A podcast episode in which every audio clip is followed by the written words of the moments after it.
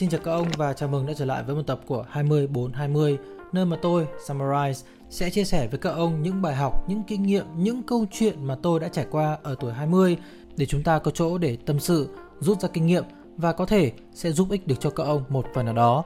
Podcast này được đăng hàng tuần, vậy nên nếu như các ông thích nội dung này thì đừng quên bấm nút like, nút subscribe trên kênh YouTube hoặc bấm nút follow trên Spotify. Còn bây giờ hãy cùng đến với nội dung nha.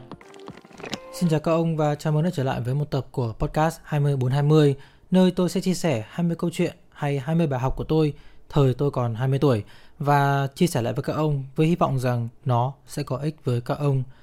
Và hôm qua, tôi có đọc được một comment của một bạn tên là Trường Luật, và bạn ấy nói rằng hãy làm về chủ đề kỷ luật bản thân đi.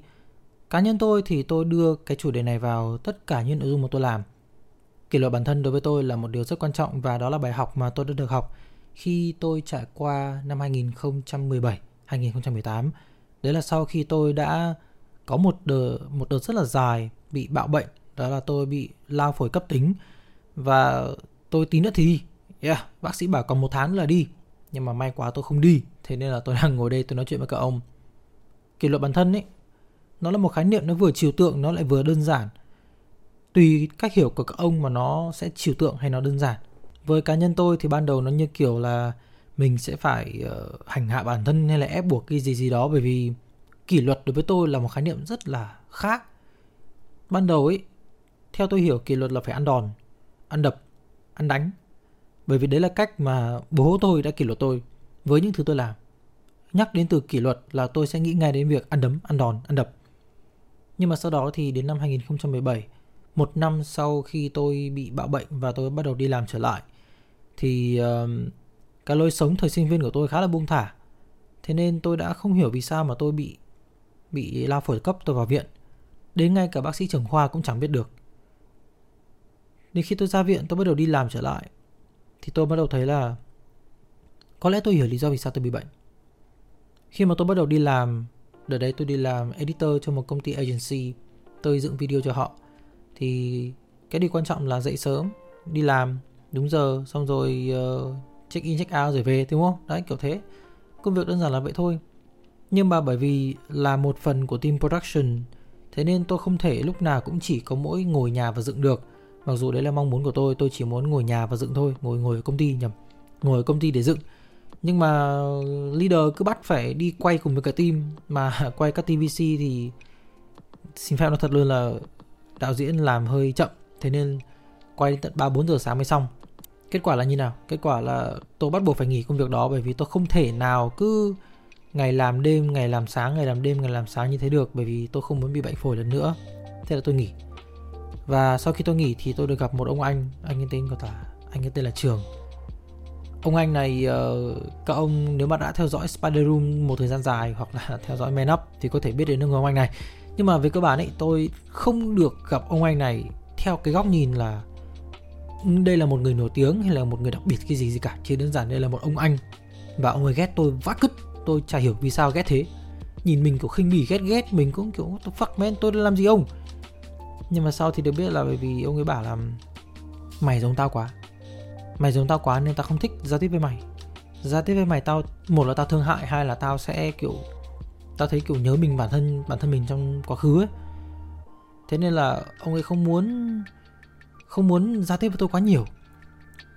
Sau đó thì cuối cùng hai anh em cũng cũng va phải nhau trong đường, đường đời và cũng nói chuyện nhiều với nhau hơn. Và đến tận bây giờ tôi vẫn rất là biết ơn người ông anh này đã không chỉ dành thời gian tâm trí sức lực mà còn có cả tình cảm rất nhiều tình cảm để giúp đỡ tôi trở thành người tốt hơn.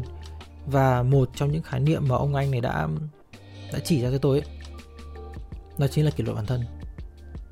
Ban đầu tôi không hiểu kỷ luật bản thân là cái gì tôi vừa nói rồi ông anh này bảo là mày phải mày phải đưa mày vào guồng, mày phải ép mày vào cái một cái khung nhất định. Mày phải có những cái việc mày phải làm hàng ngày và không được phép từ bỏ nó. Không vì lý do gì cả, chỉ bởi vì mày phải làm. Thì như thế, mày mới có thể đi đường dài được, mày mới có thể làm được nhiều thứ được. Mày đừng nghĩ rằng làm ít thì mày sẽ thông minh, mày giỏi giang. Mày làm vừa, đều đều, thì về đường dài nó sẽ ổn cái quan trọng nhất là cái chữ đều đều. Quan trọng nhất là chữ đều đều. Nhớ nhá. Quan trọng nhất là cái chữ đều đều. Không có cái gì quan trọng hơn, không có cái gì đẹp đẽ hơn, không có gì tuyệt vời hơn cái khái niệm đều đều đấy. Và đấy là lúc tôi ngộ ra không ạ? Tôi muốn cái gì? Tôi không biết. Tôi gặp ông anh và ông anh hỏi là mày muốn cái gì? Tôi không trả lời được. Mãi một thời gian sau tôi mới hiểu. Cái tôi muốn là một gia đình một gia đình bình thường. Và để có một gia đình bình thường, tôi cần phải làm rất nhiều thứ trong thời gian dài. Một gia đình không phải chỉ là một người nam, một người nữ cưới nhau xong rồi về có con là hết. Một gia đình, nó là một đống thứ. Một cái ví dụ đơn giản thôi, đó là để ông có thể duy trì được cái gia đình đấy.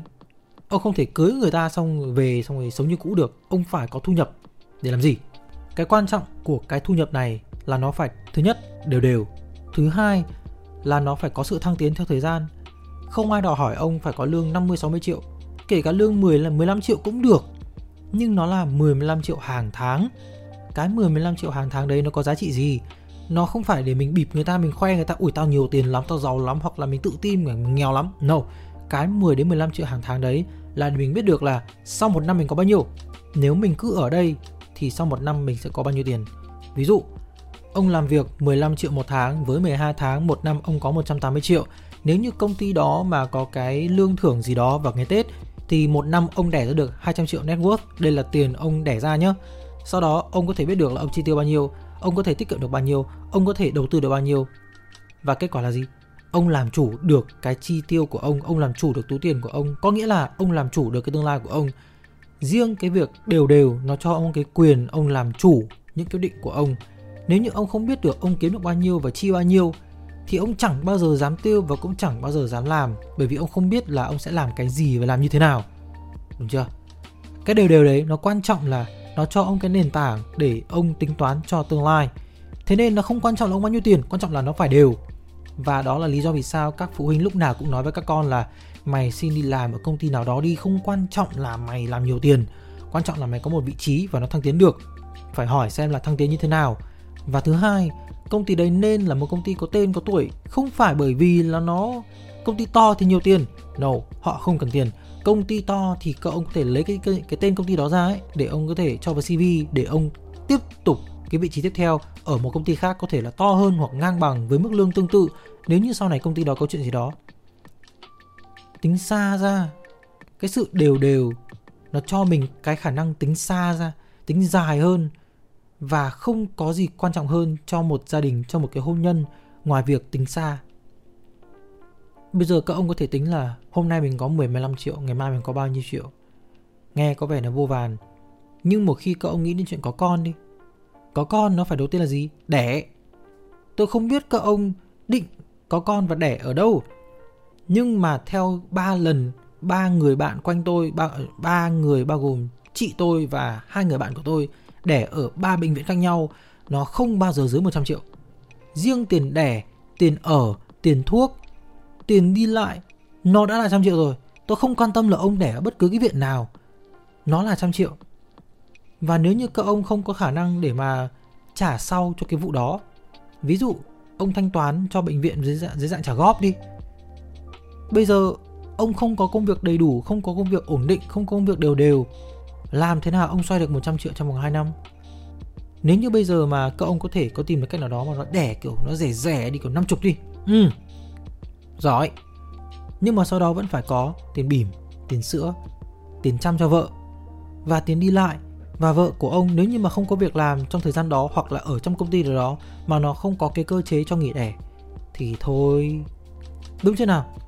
Cái sự đều đều, cái sự ổn định nó quan trọng hơn tất cả mọi thứ khi nó đến tính được gọi là tạo gia đình, xây dựng gia đình, duy trì gia đình.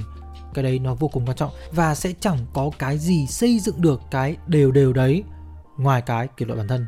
Ông chỉ có thể có được cái sự đều đều đấy nếu như các ông kỷ luật bản thân. Kỷ luật, kỷ là bản thân, luật là luật lệ, bản thân phải có luật lệ. Luật lệ là như thế nào? Ví dụ 6 giờ dậy, uống cà phê, lên đường, ngồi công ty, nghiền 3 tiếng sau khi nghiền 3 tiếng, đứng dậy, không nói chuyện với thằng làm hết. Bảo, anh ơi, làm này. Không tao hết giờ.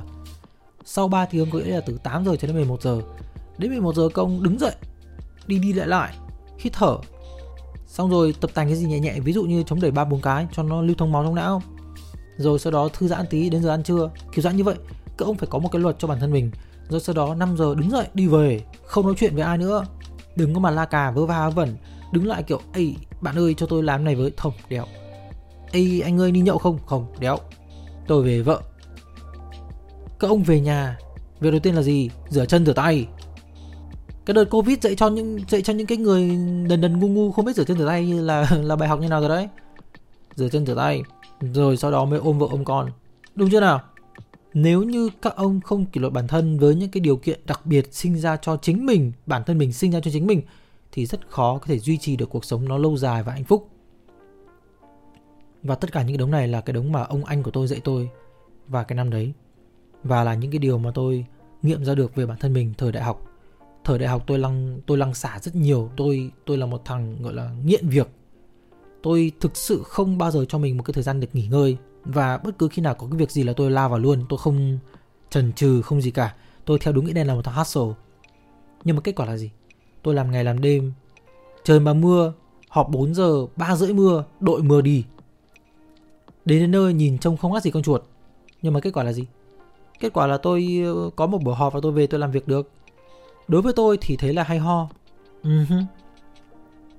nhưng bây giờ nghĩ lại, tất cả đống tiền tôi kiếm được từ trước khi tôi nằm viện cho đến khi tôi nằm viện, cái đống tiền đấy nó chả giá trị mẹ gì cả. Đống tiền viện nó đã giết chết toàn bộ đúng tiền tôi tiết kiệm được khi tôi hustle. Khi tôi ra viện tôi làm lại từ đầu. Và vẫn với tâm lý là phải lăng xả như vậy. Và tôi lao đầu vào một công ty làm agency làm production house quay ngày quay đêm. Kết quả là gì? Tôi nghỉ. Đó nó không đưa tôi đi đâu cả. Tôi dừng chân tại chỗ. Và chỉ bởi vì tôi không biết cái gì tốt cho mình kỷ luật bản thân thế nào cho đúng. Và sau đó ấy, cái cái câu kỷ luật bản thân ấy nó bắt đầu mở rộng ra hơn với cái khái niệm nó quan trọng hơn đó là yêu bản thân. Các ông nghĩ thế nào gọi là yêu bản thân? Các ông đã bao giờ thực sự quan tâm đến khái niệm bản thân chưa? Sau một thời gian dài tôi lăng xả như vậy và tôi được ông anh dạy cho như vậy thì các ông các ông có biết không? Tuổi 94 nó buồn cười lắm. Cái này nó hơi mê tín một tí này. Tuổi 94 ấy, khi mới ra trường năm 23 tuổi, mới ra trường là năm 2016 thì tam tài. 16, 17, 18, 29 5 tuổi 220 Covid 221 Covid 222 khủng hoảng kinh tế 2023 khủng hoảng kinh tế 2024 rồi nó sẽ phục hồi kinh tế rồi 2025 nó mới bình thường trở lại. Có nghĩa là bắn một phát từ khi ra trường cho đến cho đến 31 tuổi mọi thứ nó cứ như chim ấy nó như cứt. Rồi bây giờ sao? Cái tuổi của tôi nó như vậy không ạ. Và tôi không phải nói ra như vậy để kiểu uh, gọi là che đi những cái khuyết điểm của mình hoặc là để gọi là tôi tôi tôi buồn lắm tôi khổ các ông các ông thương tôi đi. Không không không. Nó là một cái câu chuyện mà gần như thằng nào ở tuổi tôi cũng gặp phải.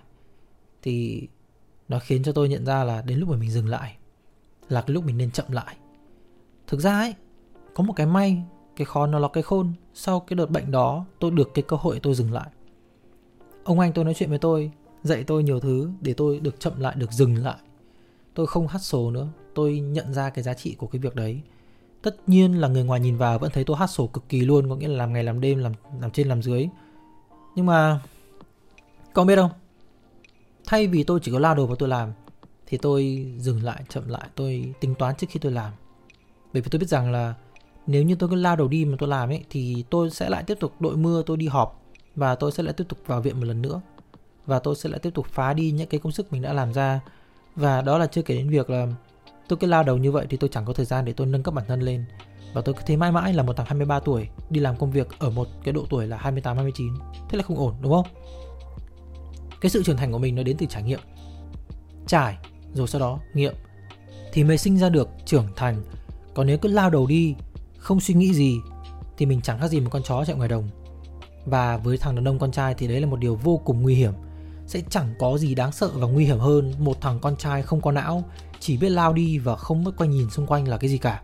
Một thằng cứng đầu, một thằng liều có khả năng gây hại cho xã hội và gia đình lớn hơn bất cứ ai ngoài kia.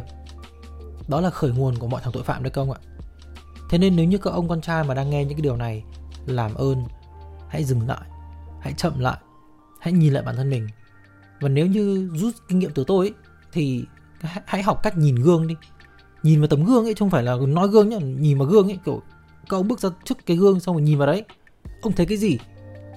Tôi hỏi thật là các ông thấy cái gì? Tôi tôi không có cái nhu cầu soi gương bởi vì tôi là con trai đúng không? Đấy kiểu thế. Nhưng mà sau thời gian dài tôi lăng xả tôi bắt đầu nhìn gương không ạ. Trước đó người yêu tôi bảo với tôi là anh nhiều mụn quá anh cần phải chữa mụn đi làm lại cái mặt của anh đi. Tôi tôi, tôi lúc nào nói đến tận bây giờ tôi vẫn nói con trai ngoại hình quan trọng gì? Ừ thì đúng. Tôi không quan tâm đến mụn. Các ông biết tôi nhìn vào gương tôi quan tâm đến gì không? Tôi quan tâm đến cái mắt. Tôi quan tâm đến tóc bạc. Mắt tôi lờ đờ mắt tôi rất là mỏi mắt tôi rất là mệt. Cái cuồng thâm mắt của tôi nó đã bẩm sinh từ bé rồi nhưng mà càng ngày nó càng thâm hơn. Mắt tôi bắt đầu có nếp nhăn rồi không ạ? Tôi còn chưa 30 đâu năm sau tôi mới 30 mà bây giờ nếp nhăn rồi đầu tôi có rất nhiều tóc bạc. Và đấy là cái tôi để ý trong gương. Khi tôi nhìn vào gương cái tôi nhìn thấy là một thằng nó đang cần có sức khỏe. Chính vì vậy tôi đã đầu tư rất nhiều vào việc tập gym ăn uống và chỉnh lại cái chế độ cái sinh hoạt của mình để tôi khỏe hơn để tôi duy trì hơn lâu hơn. Bởi vì nếu như tôi muốn có gia đình với vợ của tôi ấy, thì tôi phải sống để có cái gia đình đấy chứ không phải tôi lao bạt mạng để cuối cùng tôi vào viện và vợ tôi cưới một thằng thực vật không được. Thế không hạnh phúc, đúng không nào? Tôi làm quen với khái niệm nhìn vào gương và tự vấn xem là mình làm thế nào để cải thiện thằng này. Bởi vì như mọi người có thể thấy, bản thân bất cứ ai cũng hay có cái thói quen đó là khuyên bảo người khác. Ơi bạn ơi, tôi buồn quá. Vui lên đi. Ơi trời ơi, dễ nhở, dễ quá. Ui, bạn ơi, tôi không biết phải chi tiêu thế nào. Đấy này, chi tiêu thế này này phải có khoản tiết kiệm này, phải có cái khoản đầu tư này, các kiểu các kiểu như kiểu biết nhiều lắm ấy. Nhưng mọi người quên mất rằng là chẳng ai biết người khác bằng chính mình. Được không? Họ biết họ chứ mình biết họ cái cái chim gì, mình chẳng biết cái gì về họ cả. Những thứ mình biết về họ chỉ là một cái, một hạt cát bé tí trên cái biển sa mạc Sahara khổng lồ thôi, đúng không? Trong khi đó, cái lời khuyên đấy lại nên dành cho chính bản thân thì đúng hơn. Bụt chùa nhà không thiêng mình sẽ không bao giờ nghe những lời mình nói. Mình chỉ toàn nghe đầu đổ đâu thôi. Bây giờ các ông thử nhìn vào gương đi. Thử soi chính mình đi. Các ông nhìn thấy cái gì trong cái gương? Các ông hãy dành ra ít nhất là một ngày để không làm gì cả.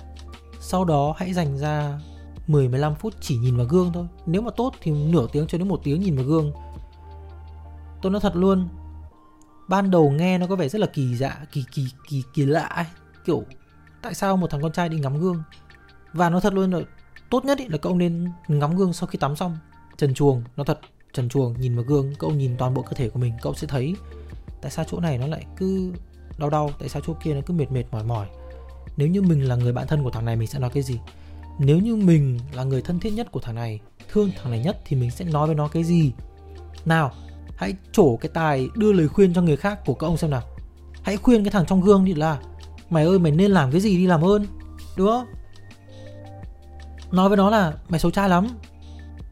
Chăm sóc cái da mặt của mày vào. Hoặc là nếu như mà mày không cải thiện được cái mặt ấy, thì mày phải làm thế nào đó để mày tiết kiệm được tiền, để mày đầu tư vào bản thân mày. Đi tập đi đi học đi, gia tăng cái não của mày lên. Hoặc đơn giản nhất, dùng tiền vào thẩm mỹ, đúng không? Và thẩm mỹ viện đập đi sẽ lại.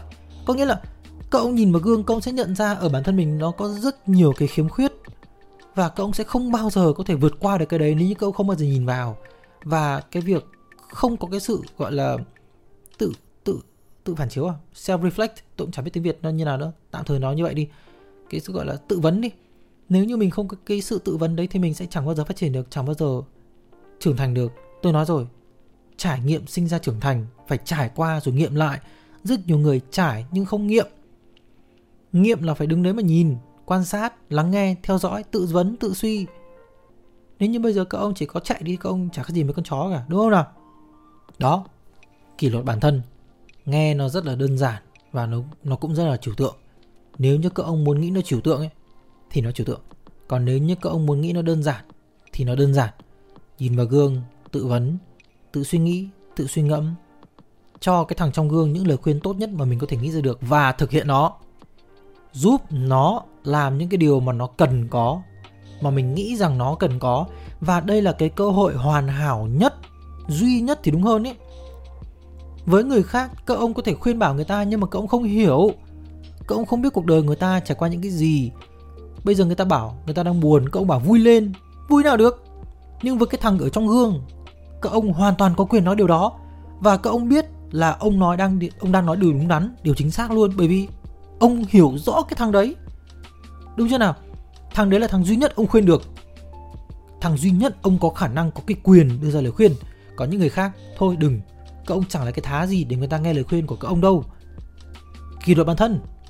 Nhìn vào đấy, nghĩ về sự ổn định trong tương lai, tính xa ra.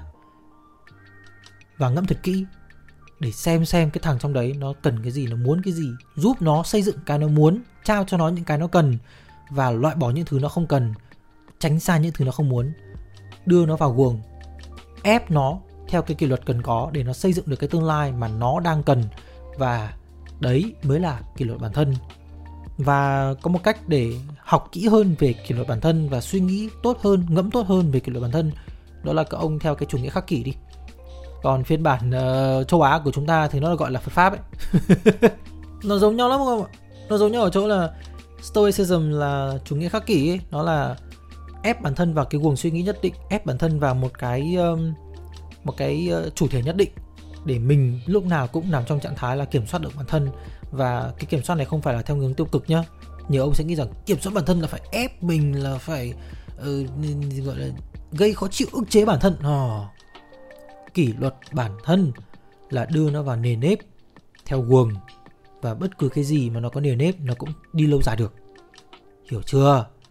Còn cái phật pháp ấy, phật pháp là để mình vô thường. Phật pháp là để mình biết rằng mình biết mình biết rằng mình không biết, và mình biết rằng mình không biết là mình không biết. Có những thứ mình làm được, có những thứ mình không làm được, và có những thứ mình phải chấp nhận. Phật pháp dạy cho chúng mình cái điều đó. Và một trong những điều quan trọng nhất của phật pháp ấy, đó là mình không bao giờ cần phải quan tâm mọi thứ nó có đường, có lối, có lẽ của nó. Nhiệm vụ của mình trong cuộc đời này là trải nó, hiểu nó, nghiệm nó, xây dựng cho cái cái thân thể này, cái self này, cái tôi này một cái con đường, một cái cuộc sống mà nó sẽ enjoy nhất. Đấy là cái giá trị của Phật pháp. Thì về cơ bản hai cái nó giống nhau. Theo theo tôi tôi được trải nghiệm hai cái, mặc dù cũng khá là ít, khiêm tốn khiêm tốn mà nó là tôi trải nghiệm nó hơi ít. Nhưng mà theo tôi thấy nó y hệt nhau nó xây dựng cho mình cái đức tính của một người biết thiền biết tu biết xây dựng biết phát triển biết chạy bền và quan trọng nhất biết kỷ luật bản thân. Rồi uh, nếu như đến đây mà các ông vẫn chưa hiểu nó là cái gì thì uh, tôi tôi cũng chịu tôi tôi nói hết cả ruột gan tâm can tôi ra rồi. Và nếu như các ông hiểu được thì tuyệt vời quá. Còn nếu các ông chưa hiểu hãy cho bản thân thời gian. Hãy cho bản thân thời gian. Đừng bao giờ nghĩ rằng thằng kia làm được thì mình cũng phải làm được. No. Thằng kia làm được bởi vì nó có một thằng anh, thằng em, thằng chị, thằng mẹ, thằng bố nào đó. Cho nó cái này, cho nó cái kia, trải nghiệm này, trải nghiệm kia, khiến nó ngộ ra được những điều mà ông chưa được ngộ ra. Nhưng mà đồng thời cũng ngược lại, ông có những thứ mà thằng đấy nó không có. Và ông ngộ được ra những cái mà thằng đấy chưa ngộ ra ví dụ như là cậu ông đang nghe cái podcast của thằng tên là Samurike nói nói sắm le cái gì đó trên mạng này mà có khi thằng đấy cũng chẳng biết Samurike là ai. Nhiệm vụ của cậu ông đó là share cho nó biết đấy kiểu bạn ơi nghe podcast của Samurai chưa? Đấy đó lại là vậy. Thì um, tôi nghĩ rằng cái kỷ luật bản thân nó là một khái niệm mà nó nằm trong các nội dung mà tôi nói rồi. Tôi không nghĩ đến việc là tôi cần phải nói ra cho mọi người. Nhưng mà theo góp ý của trường luật thì tôi oh, ok sure tôi tôi tôi sẽ chia sẻ qua cái tập này và nếu như mọi người thấy nó hay ho, mọi người muốn tìm hiểu rõ hơn về từng mảng, từng câu chuyện một hoặc là từng cái khía cạnh một của cái kỷ luật bản thân như thế nào, hay là Phật pháp như thế nào, hay là chủ nghĩa khắc kỷ như thế nào, cho tôi biết trong phần bình luận, trong phần trả lời câu hỏi trên Spotify để tôi còn biết được và tôi trả lời cho các ông nhé. Đây là podcast 2420 của Samurai Podcast, hay là podcast trên mạng. Cái tên Samurai Podcast trên mạng. Trên Spotify thì nó vẫn có tên 2420 thôi. Nếu như các ông thích cái chủ đề này hoặc các ông muốn chia sẻ gì hãy cho tôi biết. Và nếu các ông muốn ờ, tôi phát triển hơn, giúp tôi phát triển hơn thì các ông có thể điền vào phần bình luận bên dưới share với bạn bè, bấm nút like, bấm nút subscribe, bấm nút follow trên Spotify và Hẹn gặp lại mọi người trong lần tới. Peace.